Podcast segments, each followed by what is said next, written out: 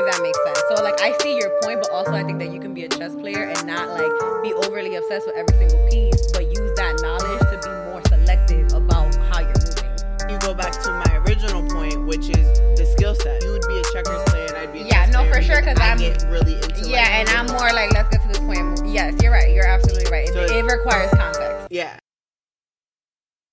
He flopped. Okay.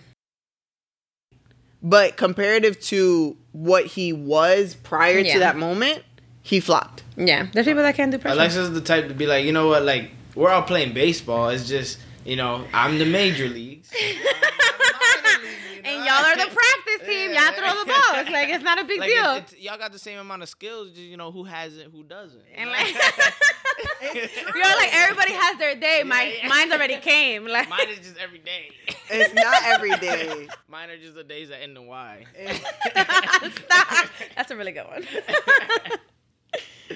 It's not that I It's think that. I'm It's the okay. Just own it. Just own it and embrace it. okay It's to be- fine. it's okay to be confident, bro. It is. I never put myself in an environment to fail, which is also problematic. I agree, and I'm I'm the same way. It's the same way that the I have like selective competitiveness. Like if I'm doing good, I'm not competitive. Yeah, yeah. If I'm stuck, I'm like this game is trash anyway. yeah, you're like, don't even matter. yeah, I don't even, I don't even play this. Exactly. I was like, who's making money? Y'all making money? Whatever. Yeah. Like, I feel like we've had like five podcast episodes in the span of Three, two, one. Welcome back to the Sandbar with your friendly neighborhood MC Sandy Paulino, and joining us today are J and J. No, you got Jennifer Paulino and Jenny Ramos. Uh, how are you two doing today? At least you didn't call us the Gens. Um, let's start off by saying that. that's usually what happens. The gens. yeah, that's usually how that starts, and usually we are a lot more coordinated unintentionally. So Yeah, we should have a slogan and some t-shirts. we should. Yeah. we come as a package item when you just want things to be magical. So this episode is going to be magical. You know the Um, vibes. So yeah, I'm Jennifer. And I'm Jennylee. And we're the gens apparently. Um, so many of you already know Jennifer Paulino, uh, but today we have a different guest, Jenny. So Jenny, tell us about yourself. So, as we mentioned, Jay, Jenny, whichever one, um, I am Dominican. Very proud. I'm not born there, unfortunately, but you know, we still proud. Um, but I'm originally from the Bronx, New York, right by Yankee Stadium, so that's what we rep. Um, Mostly because we have no choice. Thank you for for repping us today. yeah. Um, Oh, but yeah, you already know the vibes. New York, born and raised. Um, but I went to Temple, Temple University with Jennifer. We were college roommates, so that's how we know each other. But I studied marketing and business at the Fox School of Business, and I got my master's in tourism and hospitality management. Mm. So you know, a two degree mommy out here. Yeah. yeah. And I have now grown and become an experienced curator. So mm. we're out here. Yo, I just want everybody to know that if you ever need something to be like highly coordinated, Jenny is your person. Like She the, is the the planner of events. Yes, I am like obsessed with logistics. I consider myself a logistics queen. I like to like come up with strategy, look at things from the top, and figure it out and make it make sense. So I just want thing. everybody to know that she has Slack channels for her personal life. I just I'm gonna keep putting that out there. She's What- what do you constantly mean you Slack channel? okay. So I don't know why you always put me on the spot with this, but essentially. Hilarious. I think it's really effective. Okay, so we have to use Slack for work. I'm sure people are familiar with Slack. Like it's a platform you can use it to chat, to put documents in there, track stuff, whatever. I personally feel like we use it for work every day and it helps us stay in touch and organize things. And there's different channels. Why can't I use that for my relationship for us to keep ourselves organized? like, I feel, I'm being serious. It's the same thing with meetings. Like, we have meetings all day. And I'm like, for all of this, I could also schedule meetings with my friends and make sure that it's just as scheduled as the rest of my work life. Yeah. So I created a Slack channel for me and my boyfriend. And it's great though. It helps so much. Like obviously we were apartment hunting. Um, we just signed our lease, but we were apartment hunting and like we have a, a channel for the apartment. We were tracking all the different listings in there, all the couches, all the things that we want, and like we talk business in there. I threw. We have like a legal documents channel. I like it helps us. Like we had a Puerto Rico channel. We were planning our trip. Like you know, I think it's great. It helps us stay organized. So like if so if if you guys are like talking about the apartment, apartment hunting and whatnot, and and your your, your man's is like, oh, you know, like what do you want to get from the grocery store? You're like, uh uh uh. That's the, that's the, And you know that- that's the food channel. channel. And you know what? Absolutely, I do do that, and he hates it. But I listen. We have to stay organized. He, the other day, I think he asked me about like his driving lessons, like on the apartment channel. I was Whoa. like, you have to put this in general. like you either have to put this in general and random. This is gonna mess up the flow. When I go to look through the apartment stuff, we're gonna have this randomly in here. That doesn't work. So yes, I. Do you like delete the things that don't go in the channel? You know what? I, I don't delete it because like I'm not gonna be rude, but I will say that I respond in the proper channel. I respond in the proper channel. I'm trying to uh, I'm trying to like lead through example and try to like you know get him used to like doing the Just, right thing. just ignore it. Just ignore it. Didn't happen. You know, we're gonna, we're gonna move this conversation where it belongs. Yeah, It's been effective. all jokes aside though, everybody has their quirks because like my man's here like really color coordinates his clothes and like folds his t-shirts in a way that he can see the front so that Well, it's I- almost in like filing cabinet style. I don't color coordinate. all right? How often do you keep my- up with that? My hangers are black and white. So I have a black one and a white one. You know, like that. You can say that. But that's just, you know, that's just like an aesthetic thing. You know, it's not necessarily out of necessity, but I do. you- Does he get angry if it's out of place? Yes, actually, it makes him really upset. Like if he puts his cup right here and you move the cup to here, he will be very agitated. I'll just just move the cup back. no, You're but like, that like are that supposed to be how they are. no, I just you know I want to. The thing is, when I was younger, I used to lose stuff all the time. Okay. So then I started kind of putting everything in a specific place, so that if it wasn't in that place, I knew it was like I knew I had to f- look for it. Yes, or you knew that it was lost and not just like misplaced. So you're like, no. I have this habit. Yeah, exactly. I'm like that. Yeah, Yeah. that makes sense. So like if my wallet isn't in the specific spot where I put it on, I have like a little little holder for it. If it's not in there, I know I lost it. Yeah. Or, like I know I need to go find it. But, See, um, I've never lost yeah. many things, or I've lost and never realized that I. Jenny is joining us today to talk about something that has been sort of a hot topic, something that needs to be talked about if it hasn't been talked about enough. And that is Afro Latinidad. We are all three Dominican, but this applies to many different Latinx cultures. And uh, as far as where we all come from, we all have different stories, different situations. Me being Dominican male, them being not only Dominican females, but also in the environment that they grew up on, two very different environments, and where we studied. I think a lot, at least in my experience, I was able to connect with my Latinidad during college because where I grew up was very Caucasian, very American. Even it, uh, most of my circle were, um, I had a lot of African American friends, a lot of black friends. I had a couple, you know, I had white friends growing up, but kind of towards the end of high school, it started diminishing a little bit because you start to realize certain things, certain things don't line up, and you kind of, you know, you find your spots.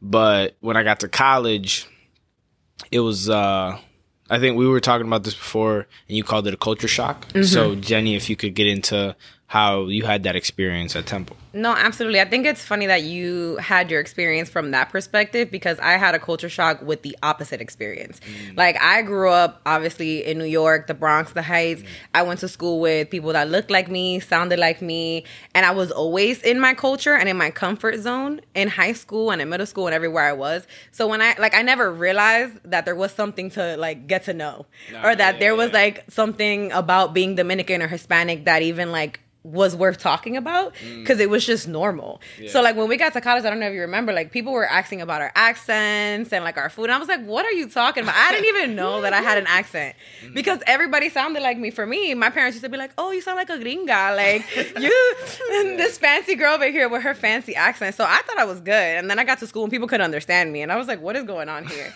so I think definitely when I got to college for the opposite reason, I was very pushed to be like, all right, like now I have to explain to people where I'm from, what that means, where our people are about. And I didn't have a lot of answers because, like I said, like nobody actively talked about it. We just lived it. So I started doing research. I started looking for people that sounded like me. Like I was very intense about finding community because I got to Temple and the Oh, original. She was. Yeah, I like. I feel like I like heard her accent somewhere. I was like, "Hey, you, hang out with me. You sound Dominican." She really. We. I went to my first ever. This is my first ever meeting for the Association of Latino Students, and we were doing an Which we became the presidents of. Yeah. So uh, I got up and I was like, "Oh, I'm Dominican," and Jenny was like, "Oh." I'm Dominican too. And I looked at her and I was like, oh wow, she's really excited about being Dominican. And then I kid you not, she followed me outside. Yes. yes. I was like really socially awkward. So I like tried to leave before I, anybody would talk to me. And Jenny comes up to me and she goes, You're Dominican and you live in Whitehall? We have to be friends. Take my number. And I was just I like, think I like asked her to be my roommate like the first day. Oh wow. No, it was like it was like a month later, but you know, Yeah. she did ask me to go to a basketball game with her, like Yeah. day two of meeting her, and I was like, oh my god, she wants Yeah. to be my friend.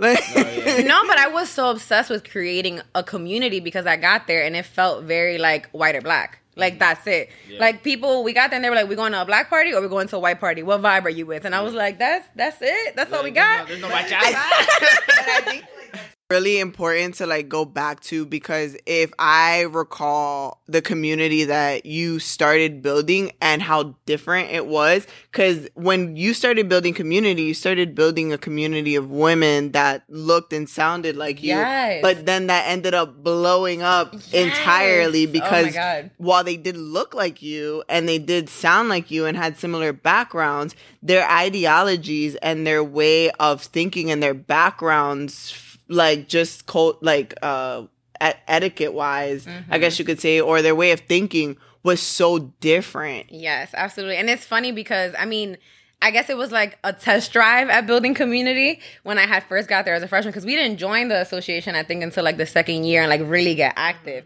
But the first year was really a test drive because I was really trying to recreate what I had at home. Like I went to an all girls school. I was I had a Oh, little all yeah I went to an all Oh. girls Catholic school. And I had a little crew. I had a little all girl crew. So I got to Temple and I was like, all right, y'all look like the friends that I had back home. Like, I'm gonna need y'all to come with me. Yeah, We all gonna hang out every day. We're gonna have lunch. And I like I was trying to create that community. And like because it was forced, I think, it just like blew up in my face. But like as I started learning more and getting more in touch and really trying to connect and started kind of like getting together with people that were like minded, kind of like Jennifer, we started actually building a community that really like mattered and that really was impactful. And that honestly, people like after we created that organization, like built it up, people were re- we didn't create it, but we built it up.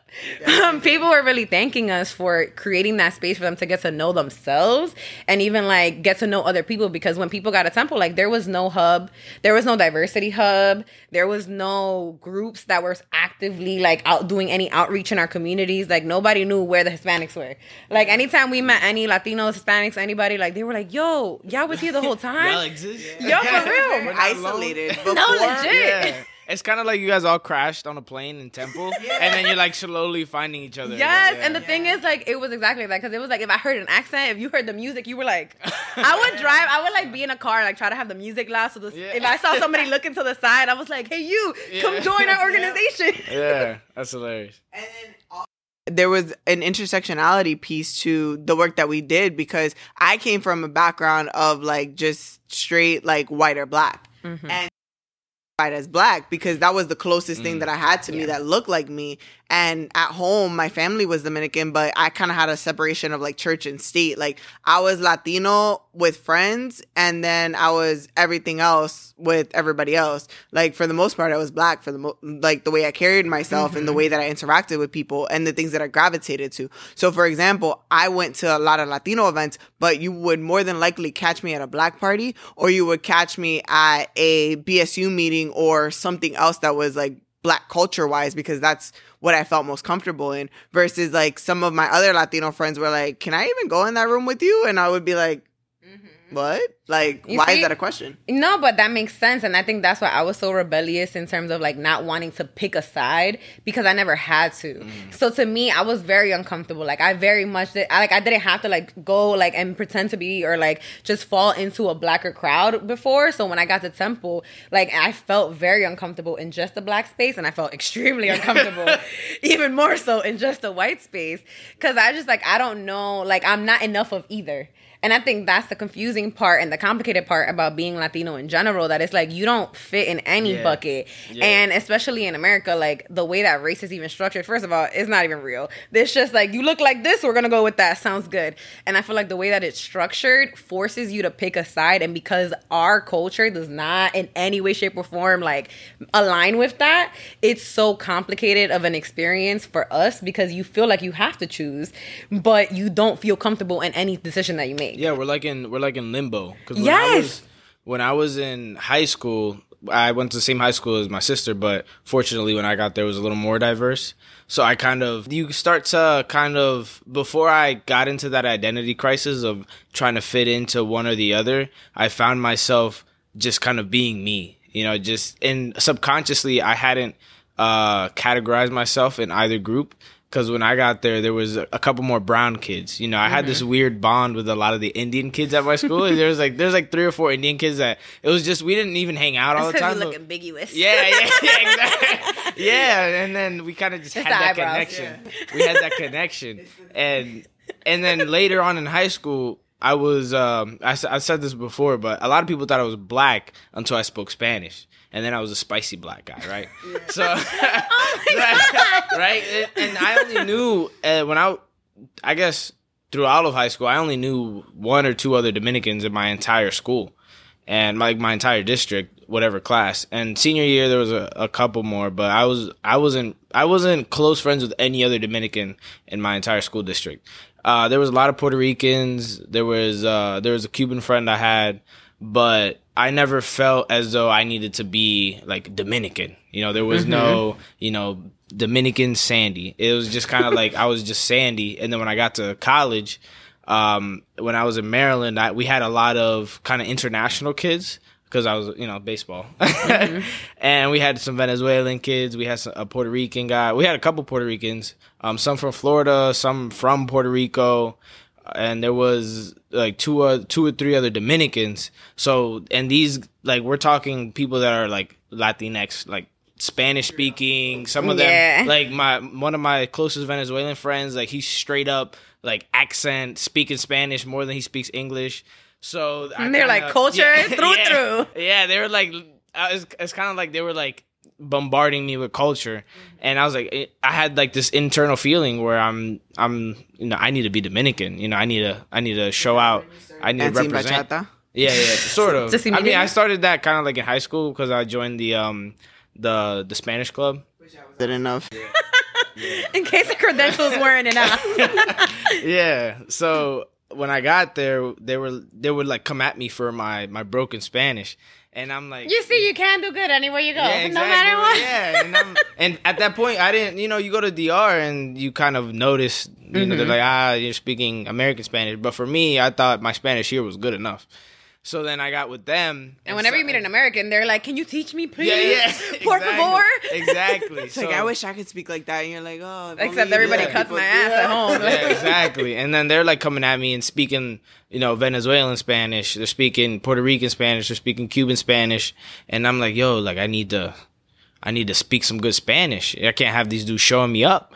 And I'm hanging out with them every day. So then now I have, uh, first year, all of my roommates were white. And then we, there was, um, he was El Salvadorian and Mexican, I'm pretty sure. I had another roommate that joined our because we were like in a house. He joined kind of later in the year, but for the most part, I was still in that white space that I was used to. So I hadn't had that pressure. But then when I started hanging out with the Latino kids, it was like, you know, I gotta be able to contribute to the culture. They're making references. I need to make my own references. I started listening to more music. I started speaking more Spanish than English. I started kind of You like have to do some research. yeah, Like, I gotta yeah, catch right, up. yeah, yeah, and it was kind of like this unspoken pressure that I felt, Mm-hmm. and at like at, from one perspective, you can kind of, if you want to come at it from a sensitive side, they were kind of bullying me into my Dominicanness. But from my perspective, it was like you know I want to be cool with these dudes. They're really like looking out for me, and uh, gr- bigger than that, they were my real friends. You know, they we were hanging out every day. Uh, there was a lot of times where we would sleep over at each other's place, and kind of that became the, the the crew almost. And it was just this me coming into my like my full self.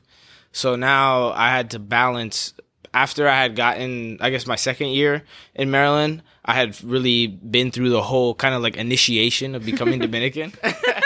If that were ever- There- is there a welcome Yeah. package? Yeah. It's like, if there Yeah. was, Jenny would have Yeah. built it. No, And then- honestly. yeah, and then when you go to DR, now going to DR was different for me. Now it's like I need to reconnect with my with my mm-hmm. foundation. Like those those like next two or three years. Now I'm I gotta really be intentional about the Spanish I speak. I need to really connect with my roots, and you know then I gotta be like, all right, I gotta chill though. You know I'm not off the boat. I'm not, you know, for lack of a better word, I'm not from Dominican Republic physically. I can't act like I'm. Oh, you weren't born in the Dominican I wasn't Republic. born oh, weren't you born in Germany? Yeah, I was, yeah, yeah, yeah. So I, cou- I can't be acting like I can't be out here pretending as if You have I'm to be yourself, Sort of, yeah, yeah. you know, I can't. I gotta balance it out and just be me. So that I was coming down from that, and ever since then, I've been a little more comfortable where I am in society. But up until I had gotten into that environment with them. I was uh, just I was kind of like a blank slate almost. I was just kind of fitting in wherever I fit. So I have a of- question. Do you think that it would have been different if those um, Latinos that you were around weren't like straight, like I guess like born and raised in those countries, like Yeah. from the islands? Do you feel like if they were also like, I guess what is it like Dominican American or whatever American, like that they would that it would have been a different type of pressure or no pressure at all? I think it would have been a little less pressure because the thing was also where they came from. Like the the Venezuelan dudes also came from Miami, mm-hmm. so even though it's still America, they keep kind of like how you grew up in the Bronx. They keep that that culture within each other, so their Spanish is still not like it's not broken. Like they have that. Maybe it's different from their home country, but for me, it was like straight up no like no jokes Spanish Spanish. So I think to your point, if they would have been, I guess, more Americanized, I would have been more chilling. You know, I could have slid through, slid past. Mm-hmm. You would have couple things. coasted. Yeah, I would have been able to coast a little better. But I'm I'm glad that they were more in tune with their culture than I was, because otherwise I wouldn't have. I probably wouldn't be who I am right now. So, you've been thinking of doing a podcast. I got you. Or maybe you already got one and just need some logistical assistance on the side. I got you. You want a $20 Amazon gift card? I got you. All you really need is a device that records audio, a quiet space, that exclusive voice of yours, and a distributor. That distributor for me is Buzzsprout. Buzzsprout has made podcasting seamless for your friendly neighborhood MC. They drop your show onto every major podcast platform and even offer guides and tips to enhance your podcasting game. Come on now. This includes a website, audio players, analytics, and they got they got they got the whole package. The Buzzsprout team is so supportive and they strive to make your podcasting experience as easy and fruitful as possible. Now join over a hundred thousand podcasters already using Buzzsprout and follow the link in the show notes that lets Buzzsprout know that I sent you. Don't forget that. You'll receive your $20 Amazon gift card after joining Buzzsprout and you'll be supporting the show as well. Now, let's get back into it. No, that makes sense. And the reason why I asked that question is because I feel like um, when you're from the island, there's a different level of pride. And also, like, the way that we have to learn American history is the way that they learn their history. Yeah, exactly. So I feel like, especially, and I think I've talked about this before, but I feel like when you go to, like, when you're from the island, it's such a community feel.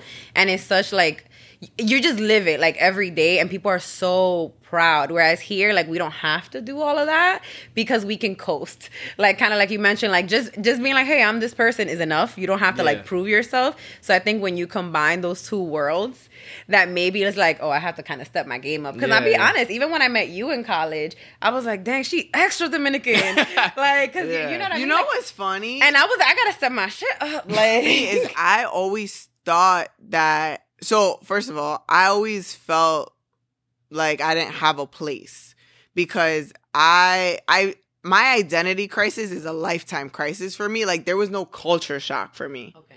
because growing up, I first of all I grew up in a military environment for all of elementary school, which was really diverse. Um, and so like I met kids, like one of my best friends growing up, well, my group of best friends, um, my Theo Eddie, he was Jamaican and his wife was Puerto Rican and their kids were mixed. So they, I grew up with them. I grew up with other kids. Um, my other group of friends, they were Ecuadorian and Panamanian. And then, but they were very American. So it was like there was a sense of Latinidad to me. I was born in DR and all of my cousins were born here.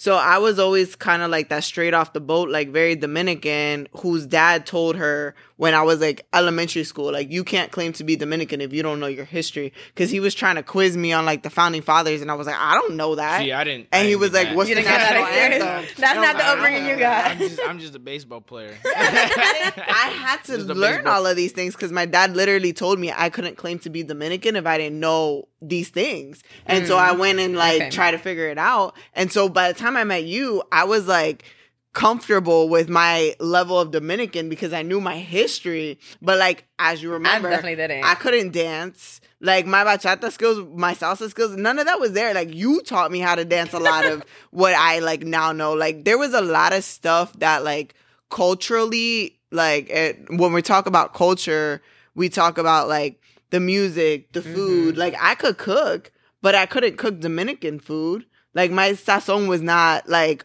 my my mom's sazon. Well, I don't think that and either of us are ever gonna get to that level. That's- just put that out The there. sazon- there's a difference between sauce and sazon. Like I just, for, I just feel like that takes a different type of like. I would need like to be cooking in leña in like a callejon Yeah. somewhere. Oh, like, see, yeah. I learned how to cook in leña in the campo. But oh, it's now still- you different, Yeah. sis. Like, Yeah, but that's even then. Is there's a there's something that can't be replaced. by There's experience. something. yeah. There's just there's a level of like Resourcefulness burst. and Yeah, like, there's like- a, yeah, you know, like you can get it done, or you can, you know, you can get it done.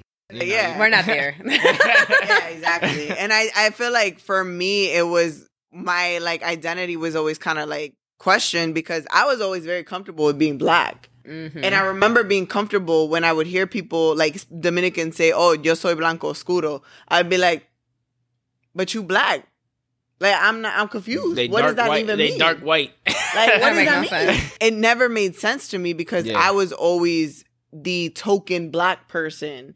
Like nobody knew what Dominican was after like cuz I grew up in a very diverse environment where Yeah, diversity comes- meant that- you were black or white. that comes from the the anti-blackness, though. You know, well, yeah. there's a there's a whole situation. There's a, it's like deeply embedded into our history. Yeah. But before we get into that, since Yeah, while we're we're- still on the the topic of of where we come from, what about code switching? Well, no, that's where I was getting to. So when I got to college, I was told that I wasn't black enough and I was very confused. I was like, "What do you mean I'm not black enough?" Like, what do you what do you mean? Like, I was very confused when I would go to meetings with and like yeah, let's say like BSU or other like organizations where I would talk about blackness as it related and they were like, "But bro, you're Dominican." And I would be like, "I'm confused." See, you came in proud. I was on the complete opposite spectrum. I was like so ignorant to all of that. Like I and kind of like we were talking about like anti-blackness and all of that. I literally had no idea that I was black or that Dominicans are black. I honestly, Yeah, I, in my head, like before I came and I understood the difference between you know your ethnicity and your nationality and your race. I was like, I'm Dominican. Where is that on the checklist? Like y'all got that? Yeah, Why there's no box for us? Like Yeah, where's yeah. that? Like I thought Dominican was a race. Like I was ready to, I was ready to die on that hill.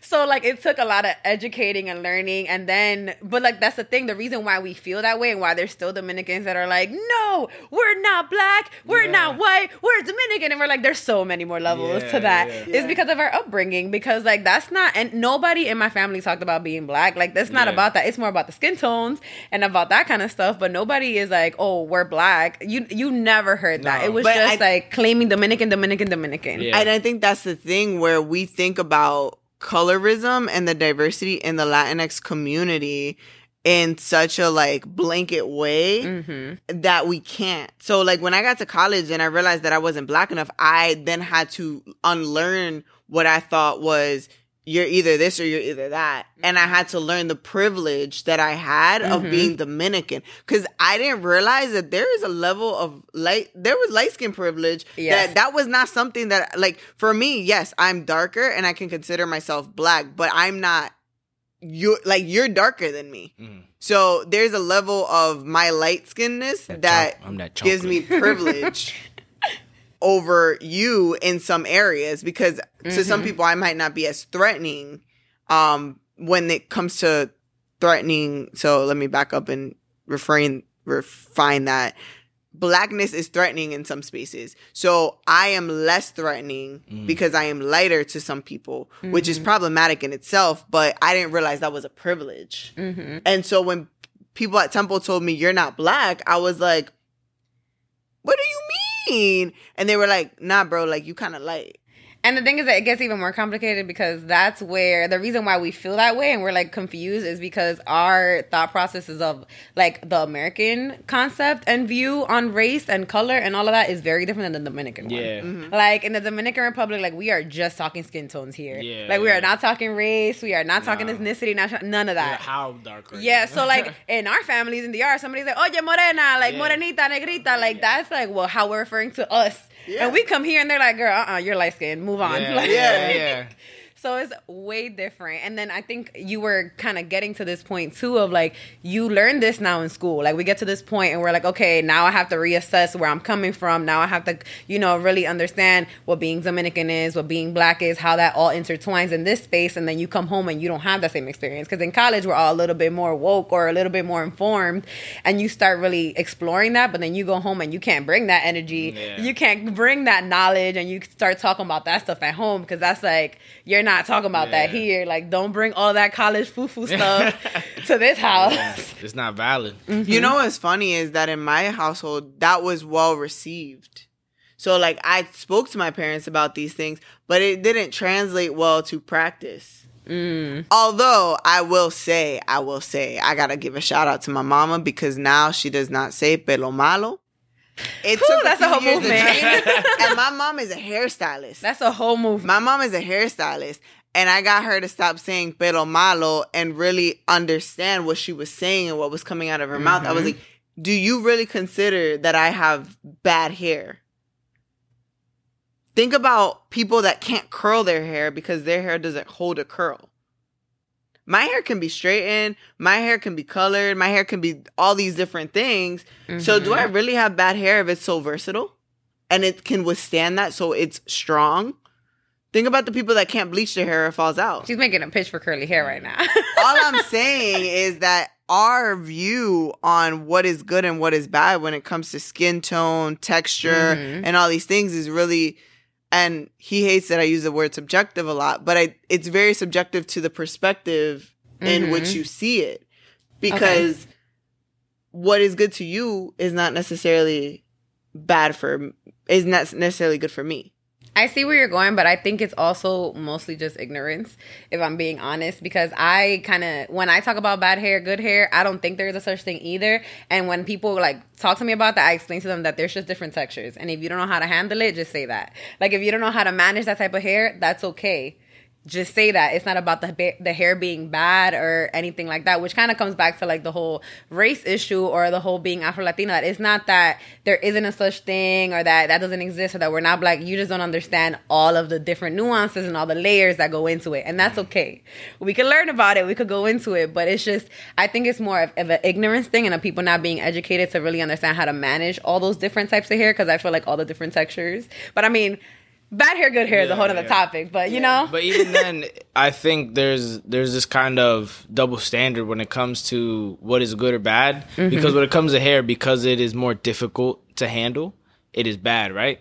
But when we're talking about something like maintenance of our well being, just uh, your skin, your your diet, your fitness, whatever, all that stuff is when when you get really, uh, I guess, bougie. Mm-hmm. It's very difficult. You know, you have different lotions, you have different uh, different styles of clothing. Mm-hmm. You have yeah, yeah, you have you have a whole pantry full of different food, and it's it's very uh, tedious to to do all that. But you're seen as uh, a better person because you do all that, even though you're living a more difficult lifestyle as far as keeping up with it. Mm-hmm. When it when it becomes inconvenient for something to be difficult, now it's bad. So like, I I think there the point is that kind of people choose depending on what is convenient for them, what is good and bad. absolutely. Yeah. But yeah, so as far as code switching, because we never talked about that, what I guess what are where would you, where would you guys put that in your life as far as what instances did you find yourselves using code switching. And for people that don't know, code switching is basically when you decide to, to put it simply, when you decide to speak or act a certain way in a certain environment. Personally, I feel like I have a customer service voice. All the time. um, because I feel like I I learned at a very young age that I have a very deep voice and I have a very aggressive tone. See, I don't think you have a deep voice. I, you do have an aggressive tone, but I don't think your voice is like deep. Well, I was don't always told deep. as a kid that it was deep. I was told that I sounded like a man. You see why So- how you It- talk to kids is important because I also Yeah. was told that I had an attitude and I was so spicy and so and it's just like it's really So spicy. yeah and it's just like it's really what people tell you that gets in your head and you don't want to talk anymore Yeah. and none of those things matter so Yeah. Yeah. Like aggressive, yes. But Uh, yes, I but am deep. I, I think because of the aggression, people just are like you can't have an aggressive and high pitched voice. So they just uh, associated deep with the aggressive tone. yeah. So don't make believe but go ahead Yeah, so growing up, having felt those things, so I thought I had a deep voice and I I'm not going to say I thought I had an aggressive tone. I knew I had an aggressive tone. I know that I'm a very forward, upfront person Mhm. and a lot. So when I would speak to people over the phone, it became this thing where I didn't want you to think that I was yelling at you. or Hi, this is coming for Jennifer you. Paulino, and um, uh, you know how are you're doing today. I would really just like to help you out with whatever that you're you're questioning or whatever you're calling me about. I just, you know, I'm Yes, I'm, that- I'm at your service. Yes, that's exactly how I sound. why are you so good at that Also, that is how I write my emails. yes because the way that I speak to people and the way that I express myself to people, I want it to come off as non confrontational. Because the true reality of the matter is for me, code switching is not about how I will be perceived, it's about how I perceive myself. okay Mm. So, how I perceive myself is I am a lot. I know that I'm a lot. Pandora's box. Um, and the reason I say that is if I open my mouth to speak, I'm very intentional because I've thought about what I was going to say. Or if not, I feel very strongly about what I'm going to say. Mhm. So it's either going to come off as I know it all, or it's going to come off as I feel attacked and I need to protect myself. It's going to be one or the other. So I'm very intentional about the tone and the verbiage that I use to deliver it so that other people don't feel like I'm coming for them Mhm. or that I'm or I'm misinterpreted. So that that's why I speak in a very particular way or I switch the dialogue because I'm projecting kind of how you're going to receive it if that makes Mhm. sense. So do you, you but okay so do you feel like you code switch or you feel like this has become your regular voice That is my regular voice. Yeah. No, but she That's what did, I'm this, saying, she like, did this I- on the first episode too, where I, the very first question I asked her it was about cartoons, and she was like, "Um, well, my, um, like, I feel like my cartoons are," and then I'm like, and I'm like looking at her, I I'm like, talk like "Please that." do not talk like this for the rest of the episode." no you see i think that's really funny No, it's like a natural thing for me. It's but it has even- become a natural thing. Yeah. I actively code switch all the time, Mm. and I wouldn't say that it's in. I guess in order to make myself like be perceived better for my perception, I think it's more strategic for me than anything else. Like Yeah. I code switch based on the space that I'm in in order to like I don't wouldn't say fit in, but it just depends like the vibe. I feel like I can like a chameleon, like you know it's kind of there, but like it's blending in. Like you know it's a little different, but it's Yeah. blending in. And Yeah. I think that that's I, that's just how I function. If I'm in a workspace, especially I think being Hispanic and having an accent and like being expected to be like so flamboyant, extra Yeah. all the time, I try to like manage myself in different spaces. So if I'm at work, I'm gonna try to tone it down. And like now we're in a job where like there's Hispanics all around us and we're with around our people. So we can kind of be a little bit more of ourselves Yeah. and put a little bit more of that into that space. But it depends on who I'm talking to. But also it's kind of like we were talking about earlier about kind of feeling like you have to be black or white or Mm-hmm. like kind of mix into those things being we've mentioned this like being hispanic you're kind of a mix of it all. Yeah. so i feel like i get to use that in every space that i'm in. Like if i'm in a more like black space i'm I, and i wouldn't say that i'm acting. I would say that i'm being more of myself in that aspect. Yeah. right? Like i'm leaning more into that side of myself. If i'm in a wider space or anything like that i'm leaning a little bit more into that side of things. Mm-hmm. same thing with being like it honestly, I don't know if you've noticed, like, it's a difference between being like around us. No, well, I wouldn't say us, like being around a diverse group of people and being around Dominicans. Yeah, Your accent yeah, yeah. gets crazy. You Nah, start mentioning question. Yeah. different refranes. You start getting like real in there. How does and, like, like, class play into that for you then? Because for example, for me, ah, that's a good question. there's a level of so I was raised in a very by two campesinos, right? Mhm. By definition of where they were raised, right? But my So- mom, campesinos. If we're gonna, we gotta translate that, right? Campesinos are Country people folk. that country folk, but country folk in our culture is a lot different than country country folk in American culture. No, but no, no, it's no. that same, it's that same kind of like you know back roads environment. yeah, very low education, very like Mm-hmm. just forward. Uh, okay, sorry. I was just like, here, that's not always the case about being country. well, yeah, but, that's yeah. di- Well, yeah. country now is different. Yeah. Country's Yeah. now bougie. Yeah, but like traditionally, country Yeah. folk Yeah. were like farmers and like Yeah, yeah. people Yeah. that couldn't afford to go to school get Yeah. educated. Yeah, like yeah. that's really what campesino and DR is. So for me, being my dad, both my parents were raised in a similar environment, but my mom was very what you can consider bougie and very like, like I don't want to say like high class etiquette. She had high standards. Yeah, like Mhm. the way, like she was the type of person that knew where the fork went, if it went on the right or the left, Yeah, and how, what training. cups you had Yeah, to yeah. use. Like, and she took an etiquette class. Like she did. My mom Yeah. was very like, and I, the concept of etiquette to me is just like, why does that exist? Mm-hmm. But that's a different whole nother conversation. But my dad was very much like a fork is a fork. Like, why do I need a different fork for a A salad? grill is a grill. Yeah, like he's like, matter why do I feel. need two forks for the salad? And my mom was like, because there's this kind of salad, and, you know. So being raised in both of those environments, for me, I felt like there was certain language that Mm-hmm. you had to use regardless of whether I was speaking to Dominicans, blacks, or whites. Like Okay. even when I speak with Dominicans, there's a level of like I have to watch out if I'm using too many I's in place of an R, and am I adding too many S's to the end of my words? Like proper language and proper tone because of my mom, even when I'm speaking to Dominicans. Okay. Whereas some people are like, oh, Dominicano somos pana. I'm like, I that never felt natural to me. I could never speak like that. Yeah, But like my brother does speak like that, and I've never felt comfortable speaking like that. yeah. I feel like it's sorry. I feel like it's an exposure because I feel like in English I can do that. Like I can kind of switch like I guess classes, code switch for classes too. But I don't have I don't have the language Yeah. to do that in Spanish. Yeah. Like I really don't. And honestly, I I probably had an opportunity to get it and I didn't want to because I thought that I would be made fun of. Like I was like so bad at my Spanish classes and I hated it because they were teaching Spaniard like Yes, Spanish yeah, like or proper. Colombian Spanish essentially. And I was like, I'm not going home talking like that. Like I'm gonna get my ass. Yeah, yeah. Like I'm not doing that. Like my if I come home being like el casillero se cerró, my family's gonna be like, Like novela La laca, you mean? Like what are you talking about? So Yeah. like I personally didn't do that, but for the opposite reason, because I was like, I'm gonna get made fun of if I come home trying to act bougie.